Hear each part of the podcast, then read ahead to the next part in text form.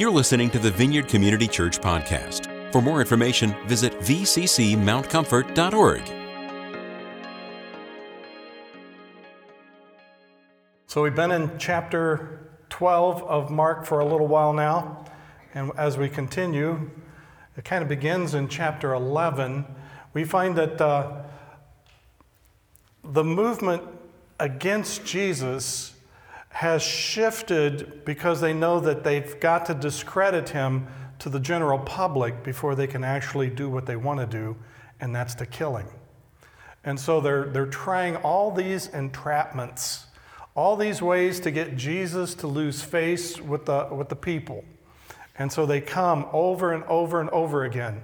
And so the first one that we see was the question of authority. After he came in on um, the Palm Sunday, as he comes back in the next morning and he cleanses the temple, he judges the temple.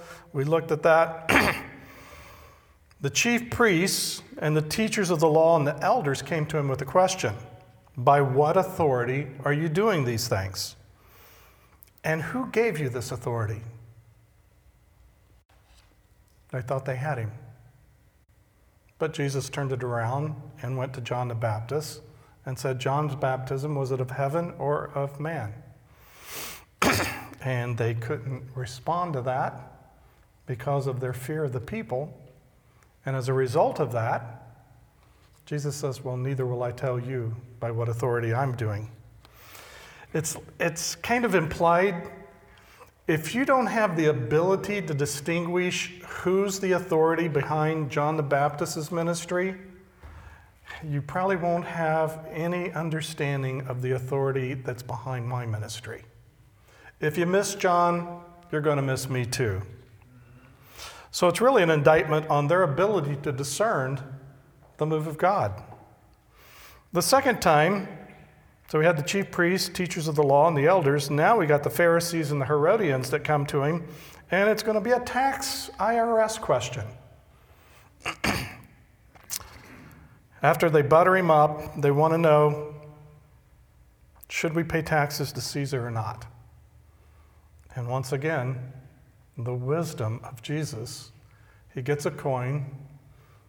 He says, Whose image is this? It's Caesar's. Render to Caesar's what belongs to Caesar, and unto God what belongs to God. They were hoping he would say, Don't file taxes. Or you got to file taxes. Either one. they were just hoping to catch him so that he could start to lose a little bit of the popular opinion. The third one, we come with the Sadducees. And we looked at that last week on the resurrection. They come with the traditional trick, Sadducee regis, re, resurrection joke uh, to, that's designed to prove to everybody the, the ridiculousness of believing in the resurrection. And so they go to the Levirate marriage law, and that's if, if a man dies without having a child, a son to, to take over the family name, that the next brother in line should marry the woman and bring up seed, release offspring that will carry the name and the property of the deceased brother. So they have seven brothers, they all die, and finally the woman dies, and they want to know in the resurrection, ha ha ha, tongue in cheek, uh, whose wife is she? And Jesus speaks in a profound way that there's two things they don't understand. They don't know the scriptures, neither do they know the power of God. And so we looked at that last week. And the power of God, the power of resurrection, is that we can't even begin to comprehend the incredible transformation that's going to take place when we go through death and resurrection. That it's, it's not just a, a little change. It's not that I'm going to be able to part my hair on the right side and comb it over with my new resurrected body. It is going to be absolutely unreal. Relationships will be different. We will have a glorified body. And out of that glorified body, we'll find a new way of relationship. He says we'll be like the angels. And like the angels, in that the angels live to be in the presence of God. They're number one. They want to be in the presence of God and do all the assignments that the Lord gives them. Hmm. I like that. And then he goes back and takes the authoritative Word of God, known by the Sadducees to only be the first five books of, of the Bible, uh, of the Pentateuch, and he shows the resurrection is in those books. I would think they would be flabbergasted. They would either be like, wow, or they would be, let's kill him now. You know, there, there, there's no middle ground when it comes to Jesus. And so we don't have in Mark's account any, any information of, of how the Sadducees responded. So that leads to a teacher of the law who's overhearing this debate between the Sadducees and Jesus. And he comes up with a question of his.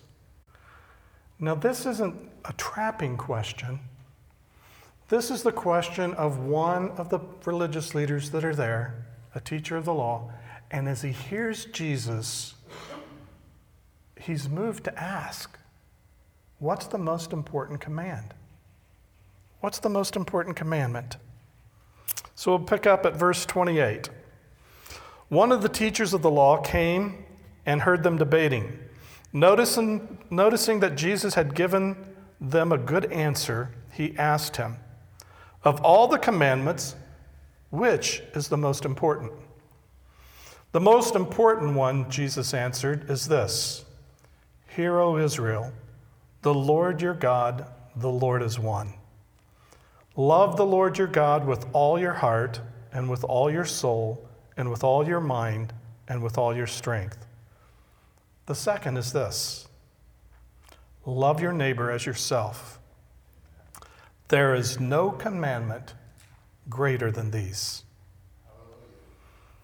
Well said, teacher. The man replied, You are right in saying that God is one, and there is no other but Him. To love Him with all your heart, and with all your understanding, and with all your strength, and to love your neighbor as yourself is more important than all burnt offerings and sacrifices. When Jesus saw that he had answered wisely, he said to him, You are not far from the kingdom of God. And from then on, no one dared ask him any more questions. Let's pray. Father, we ask that you'd release your Holy Spirit here in this room. Give us eyes to see, ears to hear, a mind and heart to understand and receive what the Spirit is saying to the church. For we ask it in Jesus' name. Amen. So he came following, hearing the debate between the Sadducees and Jesus, and he's quite impressed. We don't know how the Sadducees responded, but we know how this one did. He thought, now that's a good answer. That's a good answer. Which makes me think that this guy was probably more of a Pharisee. Because the Pharisees believed in resurrection, they believed in angels, they believed in demons, they believed in the supernatural. Sadducees did not. And so, as he's agreeing that Jesus' response is wonderful, he thinks, you know, I've had this question in my, my heart my whole life. What's the most important commandment? Now, you, see that in, in the Jewish faith, they had commandments upon commandments upon commandments. It goes back to when they violated the word of the Lord, and then the enemies came in and, and took over. They said, Well, we never want to do that again. And so they would take the word of the Lord and they would put a, what we would call a hedge around it. And so if there's a commandment that we want to make sure we don't break again so we don't enter into judgment, then we're going to get three little more commandments to go outside of that to stop us before we get to break this one. Are you following? Kind of the concentric circle type of thing. So that we don't violate the truly important commandment that's going to bring judgment to us. We're going to get all these other little things to keep us safe. Hmm. Have you ever done that? Have you ever put some little extra boundaries to make sure that you're safe? Nobody. Nobody's ever done it. In the ministry, Billy Graham does that. Billy Graham never sits next to a woman. If you see him in public, on the platform, Billy Graham never sat next to a woman. What's the commandment that he wants to, wants to make sure he doesn't break? Yeah, don't covet your neighbor's wife. You know, he's wanting to stay sexually pure. He has a boundary. He has a boundary that he won't sit next to a woman on stage. Doesn't matter if he, uh, the soloist that day is uh, female. You'll see one of his ministry men on either side. Wow. Uh, Southside Vineyard, Jim Bricker. Jim's got a policy that anybody on staff, any of his ministers, is not allowed to be in a car with a woman other than their wife for any reason whatsoever. So if you need to give a ride to, to a woman, you got to have another person in the car. Hmm. What's he, what are they trying to protect? They want to make sure that they don't break this commandment by putting another rule out here. And sometimes we do that in, in a lot of different ways. And it's just kind of man's common sense to try to make sure we don't really blow it. We don't do something stupid. And so you, you get those kind of things. And that's, they had over 600 commandments. Most of them negative, prohibitory, things that you're not supposed to do, and then a couple hundred that are things that you are supposed to do. And so it was all designed there. So this guy has his moment.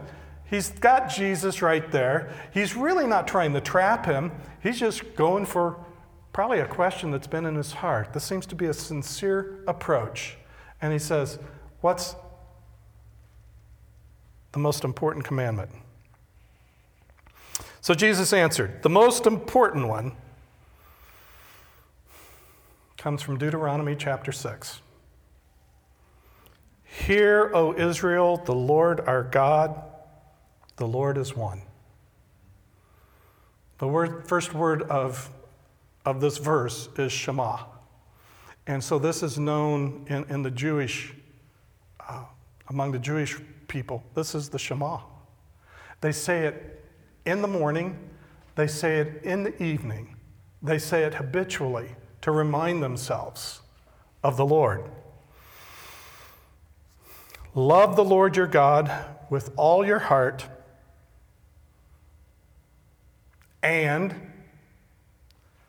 don't lose the conjunction.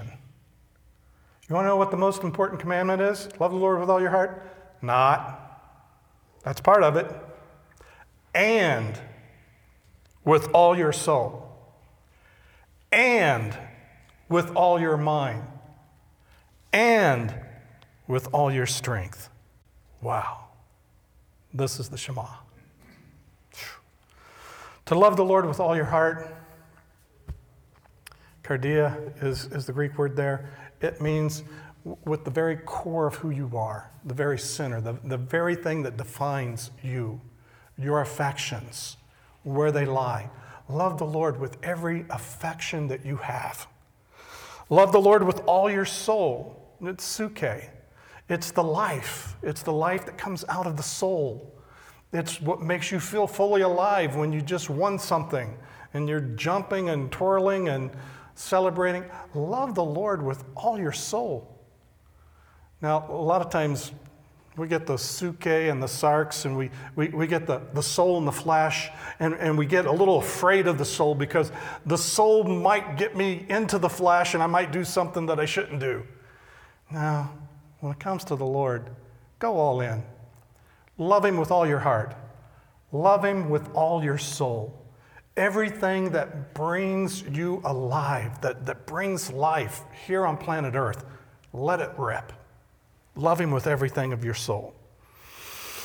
What might that look like? You may not have tried this. I'm, I'm just going to use this to have a little tangent, to go off to encourage you. We usually think of those moments when we're really expressing our heart, our, our love, and adoration to the Lord. Usually it's in a kind of a worship moment.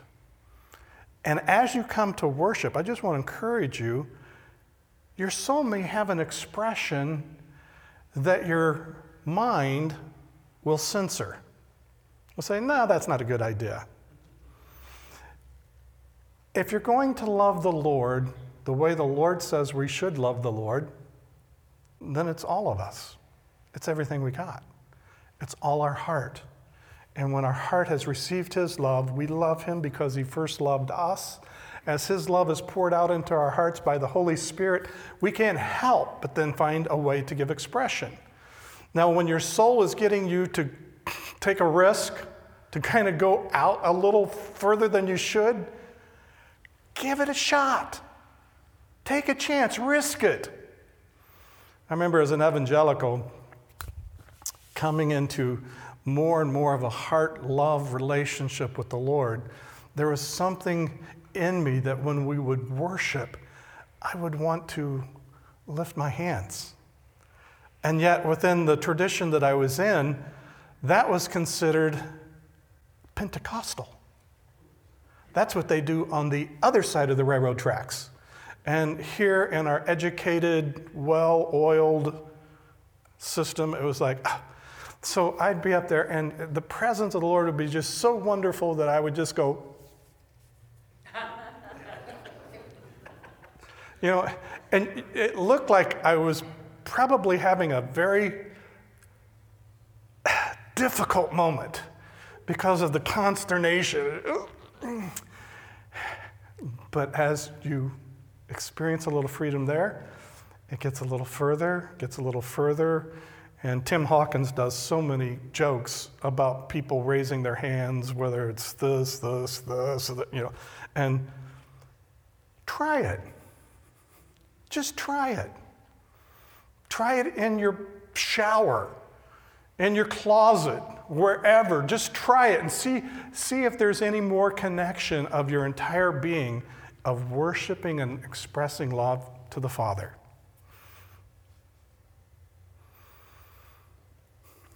Julia Dinger gave you all an exhortation not too long ago about her waving a flag. You remember that? It's like, okay, I'll, I'll lift my hands, but don't expect me to wave a flag. That's, that's just really, that, I'm, I'm an introvert. You know, I, I can't wave flags. You know, try it sometime.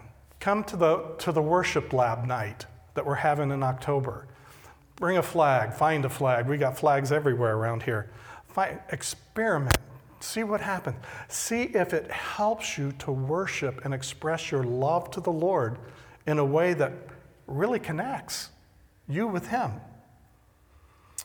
Because the first part of the Shema is that the Lord your God is one. There's only one God. And there's something about that statement that He is one that Jesus picks up in John 17. And He's talking about the oneness that Jesus wants us to be with Him and with the Father, and to, to realize that there's something in the oneness that we get to be included in. So, why would we care what others think? If you realize that you've been included in the oneness of Father, Son, and Holy Spirit, and others who have come into oneness with Father, Son, and Holy Spirit, Guess what? When you come into the presence of those who are one with the Father, Son, and Holy Spirit, there is no fear of judgment. There's no fear of being embarrassed.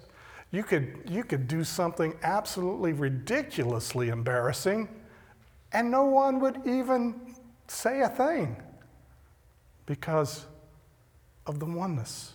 There's one God. So, your soul, give it expression. Now, I would like to avoid dancing because I'm not really too adept at dancing. But I remember Jack Hayford. You remember Jack Hayford?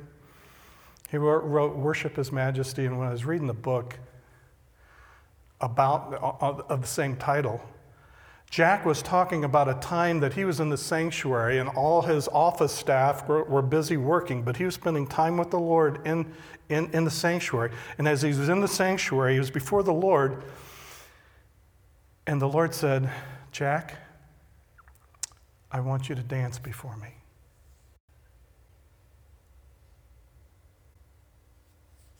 And I could so identify with Jack. Uh, but Lord, I don't dance. Lord, I don't. What if somebody came by and looked in and saw what would, you know, and he went through, you know, all the excuses that he was trying to find to get out of what the Lord had directly spoken to him. Now, some of you saying, well, when the Lord directly speaks to me, then I'll dance. Well, he might be speaking directly through you, to you through this testimony. And as Jack got there, he said, I realized that if I didn't, I would lose something in my relationship with the Lord. So I danced.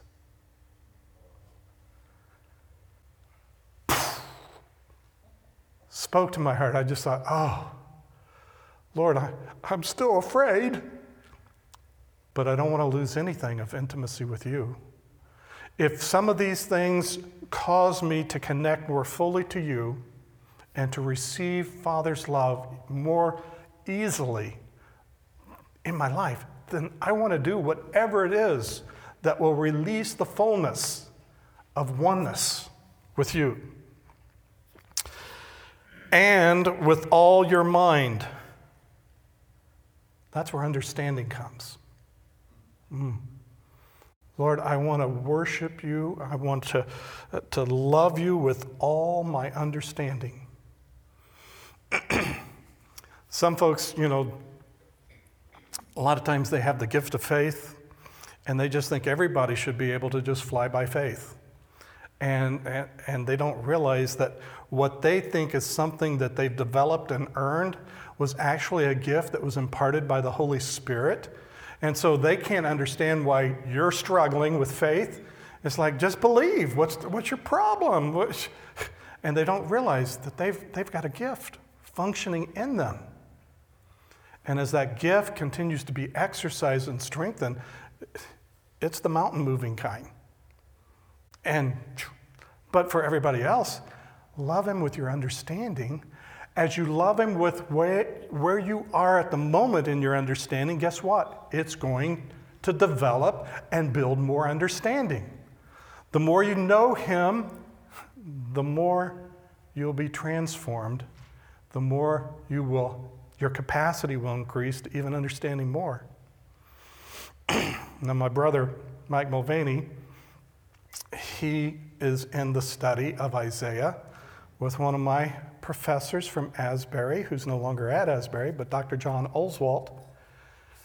And when he comes in, he tells me what, what the Lord's teaching him through Isaiah. And, and Dr. Oswalt, which I had for Isaiah, he's amazing. it just thrills my heart because Mike's developing his understanding of God. He's doing it through the Word of God, but it's also through what the Holy Spirit is revealing to him while he's studying the Word of God. Amazing. Now, you can study without the Spirit, and you can develop a brain rich, head heavy intellect and talk informative on all sorts of books of the Bible. but that's different than having understanding that the Holy Spirit is breathing while you expose yourself to the Word of God and it's being absorbed and consumed within you. The result? Oneness. We move more into oneness. All of these are designed to bring us into the oneness with the Lord. And all your strength. The word here is for your abilities, it's the force, it's your power, it's your might. We, we love the Lord with all our strength. Mm. Bench presses for Jesus. Mm-hmm. Develop that. And then he goes on to say the second most important commandment is this love your neighbor as yourself. Love your neighbor as yourself. Wow.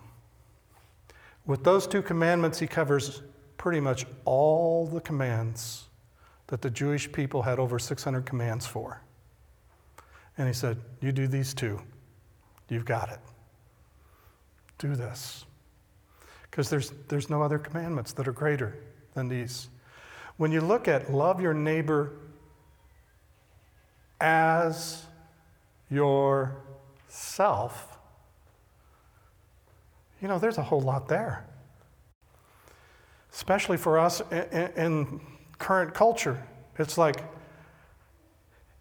it's important that I understand who I am so that I can love myself in a way that will free me to love my neighbor.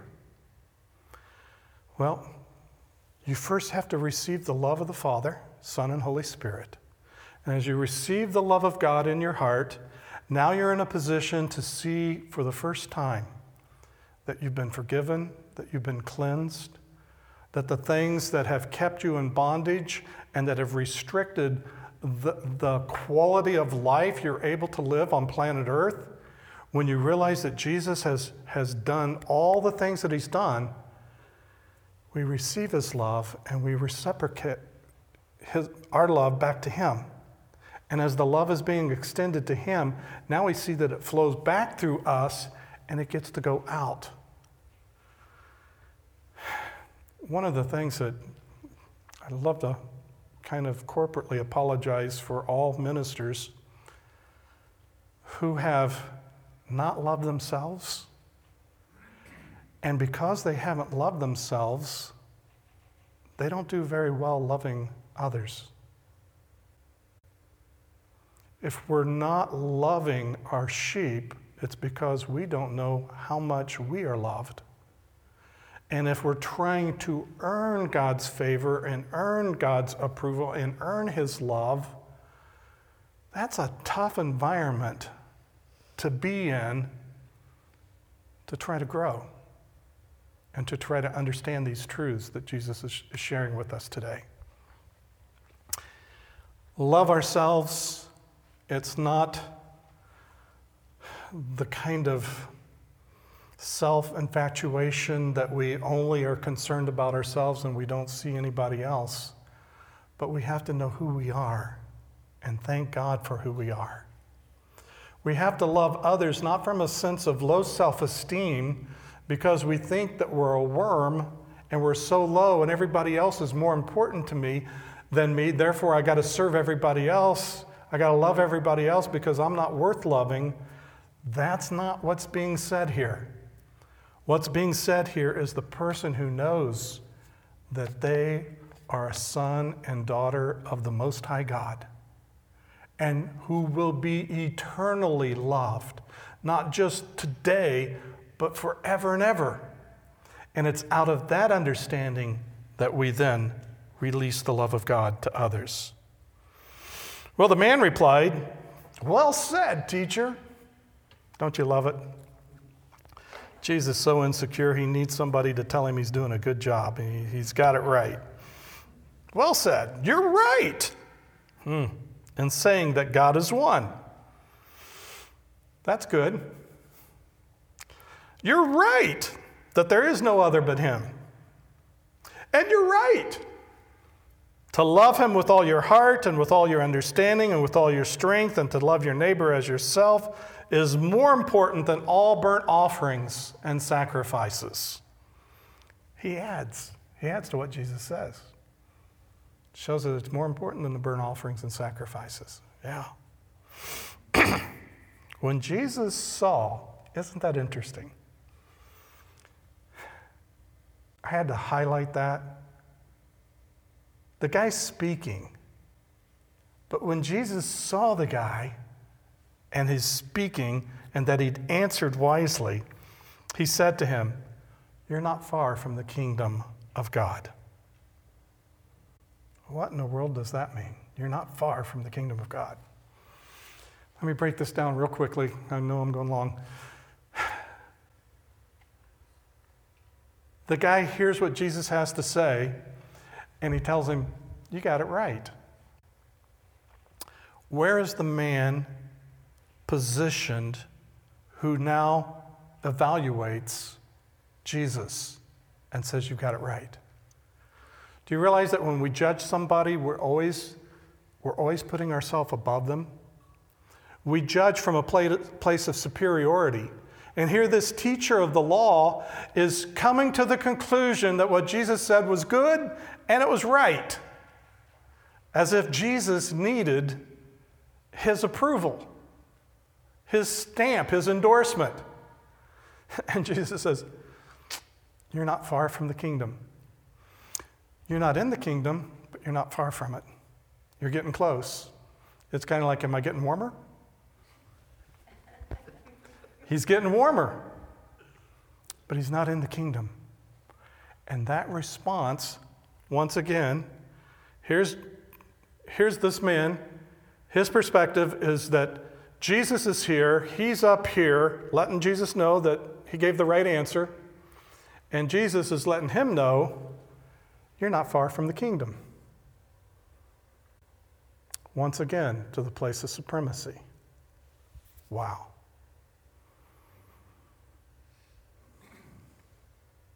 Application for us today.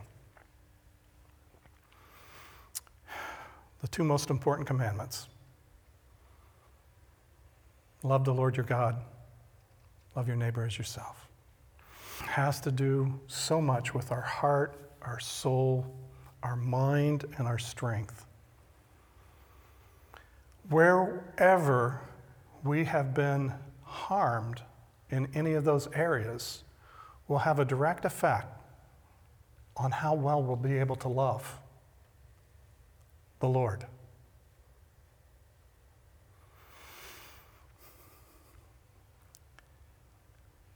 There are things that keep us and prevent us from loving the Lord the way I think our hearts truly want to love the Lord.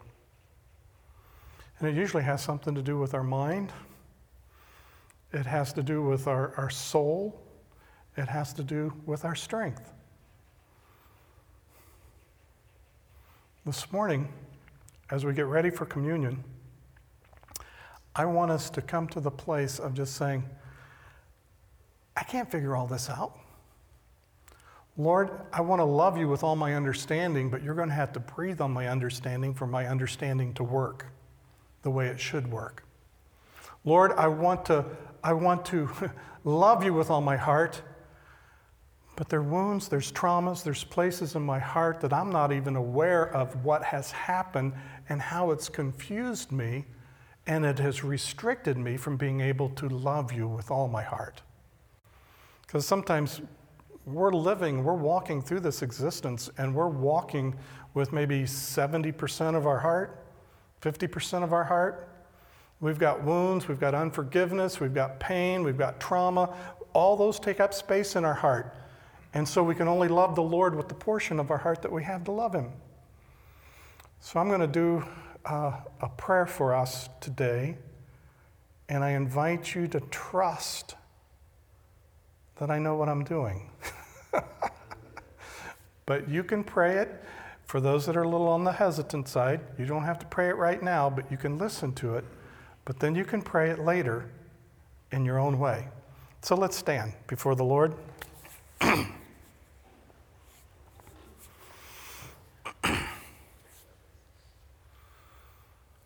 Take a receptive posture. For many of us, that's kind of putting our hands out open Wh- whatever works for you, you don't have to, there's no hocus pocus to this. And then I'm going to express something. If it's the expression of your heart, feel free to say amen.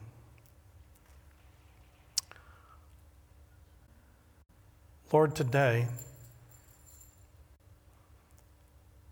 there are things that may be preventing me from being able to love you with all my heart, soul, mind, and strength. And as a result of that, it's making it difficult to love myself. And as a result of that, it's making it difficult to love my neighbor. So today I ask for the grace to be released to me so that I can receive your love in its fullness. I ask that anything that has historically, in any way, diluted your love, filtered your love, deflected your love, caused your love uh, to be twisted, I say, Lord, today would you give a grace to receive without any interference from my soul, from my mind, from my will, from my emotions, or twisted from the kingdom of darkness in any way that the enemy's been able to make good look bad and bad look good. Any twistedness, Lord, I invite you to pour out your love by your grace into my heart so that I can know you and love you without restriction.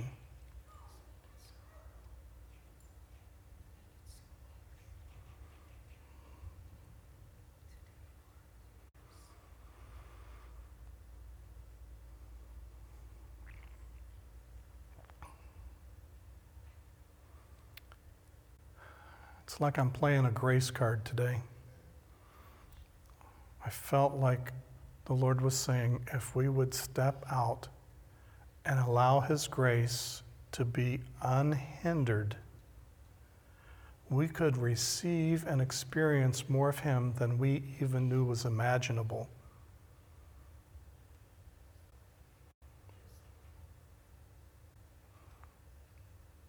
And sometimes it's important for the Lord to give understanding so that we know what has blocked His love in the past, so that we can repent, we can forgive, we can do whatever we need to do.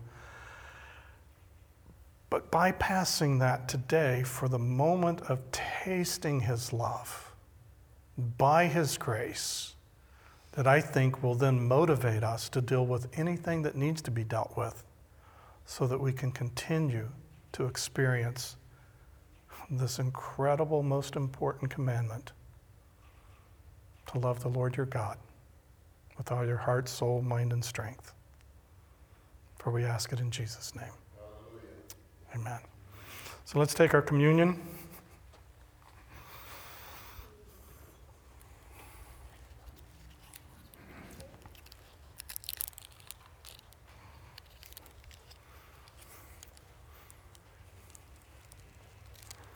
in my office this morning, I told Deb, I says, I think this sermon's going to be really short today. Cheapers. And then I told her, you know, every time I think that, it's not.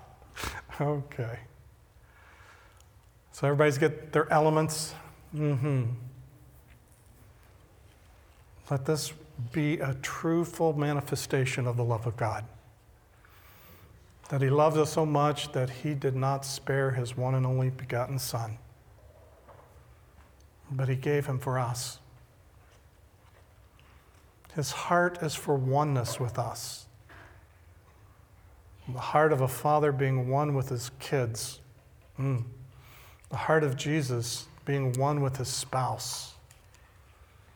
The heart of the Holy Spirit to have a temple that's unhindered, fully open to his living presence. And So we say, Thank you, Jesus, for your body given to us. Mm. More wonderful, more precious than we could have ever understood. And we thank you for your death, that you died, and on the third day you were raised from the dead. After showing yourself over a period of 40 days, Lord, you ascended to the right hand of the Father. And we acknowledge you in this expression of your body as the one who now reigns as the ascended one. And we receive your body with thanksgiving and we eat in remembrance of you.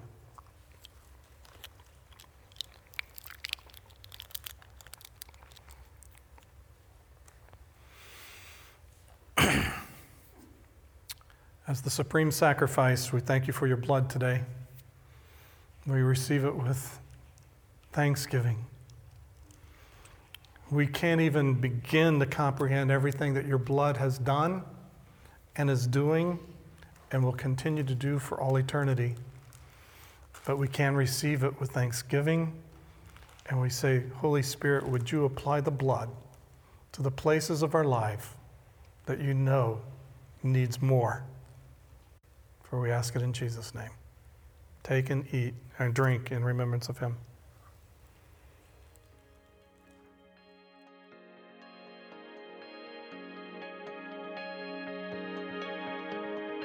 Thanks for listening to this week's podcast. To receive more audio content from the Vineyard, click the subscribe button in iTunes.